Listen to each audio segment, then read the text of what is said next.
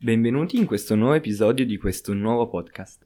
Questo progetto si chiama Sorridere ai cani e ha come obiettivo l'analisi di poesie e attualità in una maniera ben specifica, nel senso che leggerò poesie mie e di grandi autori, le interpreterò con una specifica chiave di lettura che sarà anche il tema che si affronterà, nel senso che sceglierò queste, questi temi e analizzerò delle poesie parlando di questo tema perché credo che sia la modalità migliore per poter capire davvero eh, un tema delicato perché la poesia è la massima espressione, a parer mio, del pensiero umano. Il tema di questo primo episodio, l'ambientalismo perché è uno di quei temi importantissimi, importantissimi per la sopravvivenza dell'uomo e non se ne parla abbastanza. Io credo che dovrebbe essere sulle prime pagine di tutti i giornali, in tutti i telegiornali bisognerebbe parlarne, tutti i politici dovrebbero come prima cosa quando si candidano proporre politiche ambientali. E invece non viene fatto, anzi spesso si dà agli ambientalisti dei pazzi o dei folli o che ingigantiscono troppo le cose, anche quando studi scientifici dicono che l'essere umano, l'umanità, per poter sopravvivere ha 8 anni per dimezzare le emissioni, ridurre l'inquinamento e allora si potrà avere una situazione reversibile. Cioè, se si tagliano le emissioni, se si smette di inquinare il mare, deforestare ogni luogo sulla Terra che abbia degli alberi, allora forse la sopravvivenza dell'uomo può essere garantita su questo pianeta. Per analizzare questo tema ho scelto due poesie, la prima in particolare di Emily Dickinson, che questa poetessa statunitense romantica vive nella prima metà del 1800 ha una vita particolare perché vive segregata in casa, ma non perché viene obbligata a rimanere in casa, ma decide lei, di sua spontanea volontà, di rinchiudersi in casa. E scrive queste poesie piene di significato, colme di sentimento, parlando della natura, ma guardandola dalla finestra di camera sua o dalle finestre della sua casa. E quindi è, è particolare questa figura per questo volevo approfondirla in questi pochi secondi. La poesia che ho scelto di leggere, di Emily Dickinson appunto, è Il pettirosso prova le sue ali, quindi partirei con la lettura. Il pettirosso prova le sue ali, non conosce la via, ma si mette in viaggio verso una primavera di cui ha udito parlare. È una poesia molto breve, ma piena di significato da ogni punto di vista, e secondo me in particolare dal punto di vista dell'ambientalismo. Procedendo con l'analisi, io vorrei associare al pettirosso la figura del nostro ambiente, della nostra natura, in questo caso a mille accezioni, mille nomi diversi, e umanizzo questa nostra natura nel pettirosso, quindi una natura che può provare delle emozioni. E in particolare le emozioni che prova, soprattutto nel primo verso, sono quest'ansia, questa incertezza sul futuro.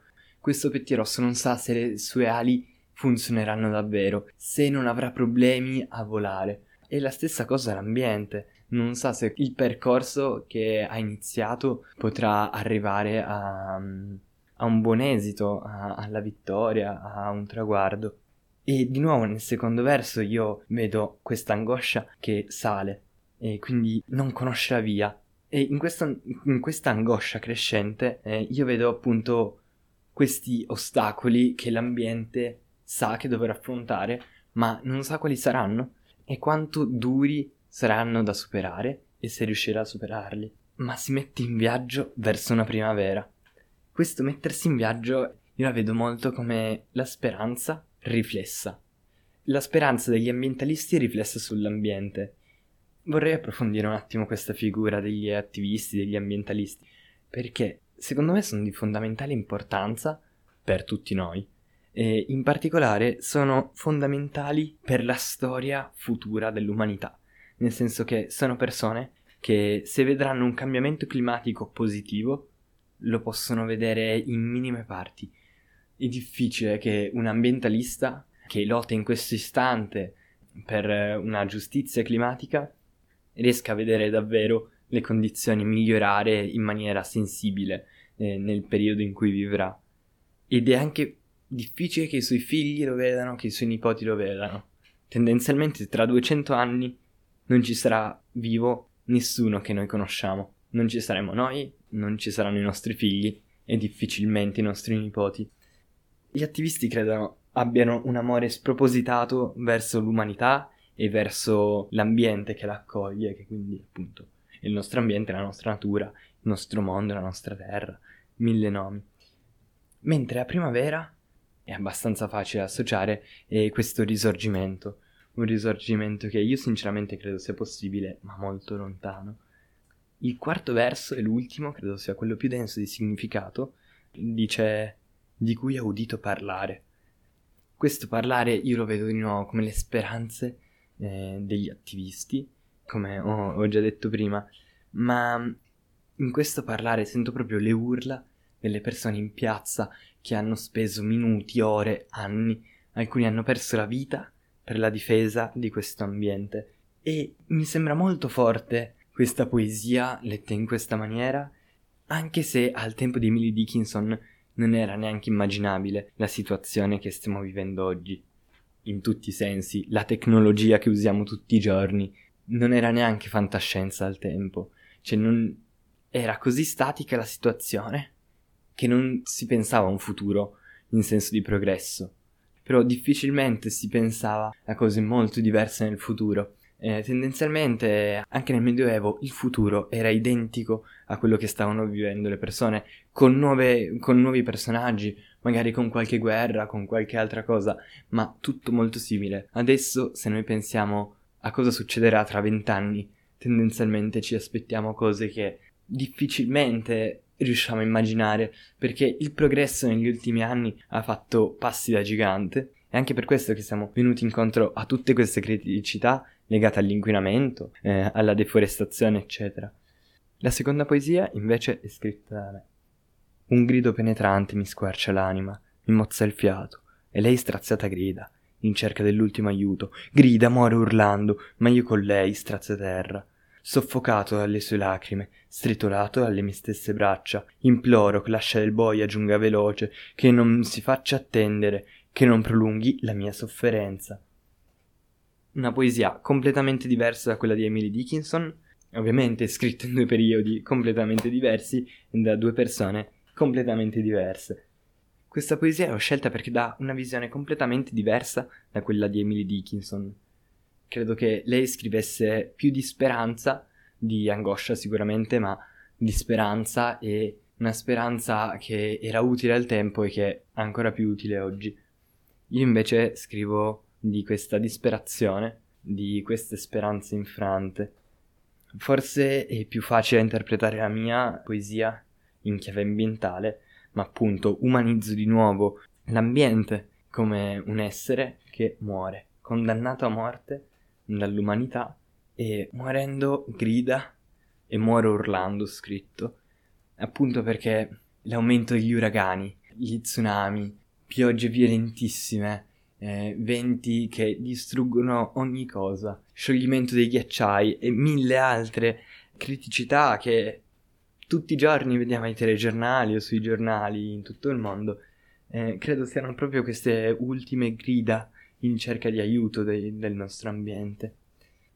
E una volta morto il nostro ambiente, tendenzialmente, cioè non morirà adesso l'ambiente che ci ospita, arriverà a un punto di degrado totale in cui l'umanità non sarà più abile a vivere, quindi si estinguerà l'umanità. La Terra continuerà a esistere. Ma in questa poesia ho proprio fatto. ho ucciso la natura, ho ucciso il nostro ambiente e dopodiché muore, muoio io e io inteso come umanità. Un'umanità che si è ammazzata con le sue stesse braccia e spera che mm, possa morire veloce. Io mi sono immaginato questo scenario catastrofico in cui non io, non i miei figli, non i miei nipoti forse i miei pronipoti più avanti, per gli errori che oggi stiamo facendo noi, eh, noi nel 2020, saranno condannati a una morte, ma una morte lentissima, nel senso che nasceranno e da quando nasceranno incontreranno scenari terribili, atroci, un'aridità in tutto il globo, morti ovunque, disperazione. E può sembrare fantascientifico, e mi auguro lo sia, però io lo percepisco abbastanza questo scenario. E sì, mi terrorizza, però non vorrei lasciarvi con il terrore e la disperazione alla fine di questo episodio. ma spronarvi ad agire.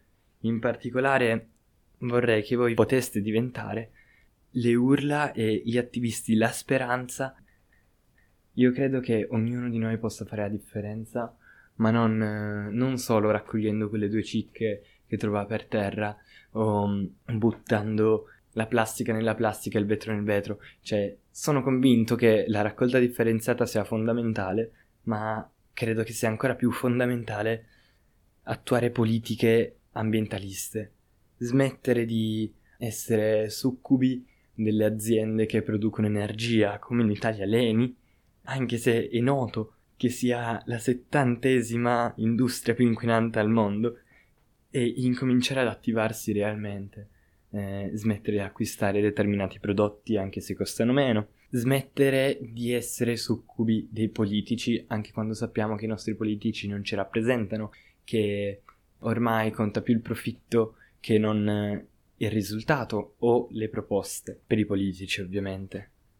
Quindi io spero che qualcuno riesca davvero a, a cambiare questa situazione, riesca a, fare un esame di coscienza e, e capire che serve un cambiamento, che il cambiamento va fatto ora, non domani, non andava fatto ieri, va fatto in questo istante, è l'unico momento in cui lo possiamo fare perché nel futuro non sappiamo cosa ci attenderà.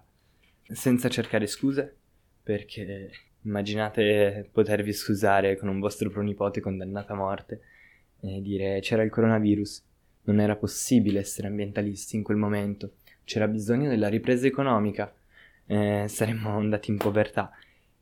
Davvero vi chiedo di immaginarvi eh, a dire queste cose davanti a una persona con la vita distrutta da una natura avversa ormai a tutta l'umanità. Io sono Giovanni Oleandri, questo era il podcast Sorridere ai cani questo era il primo episodio.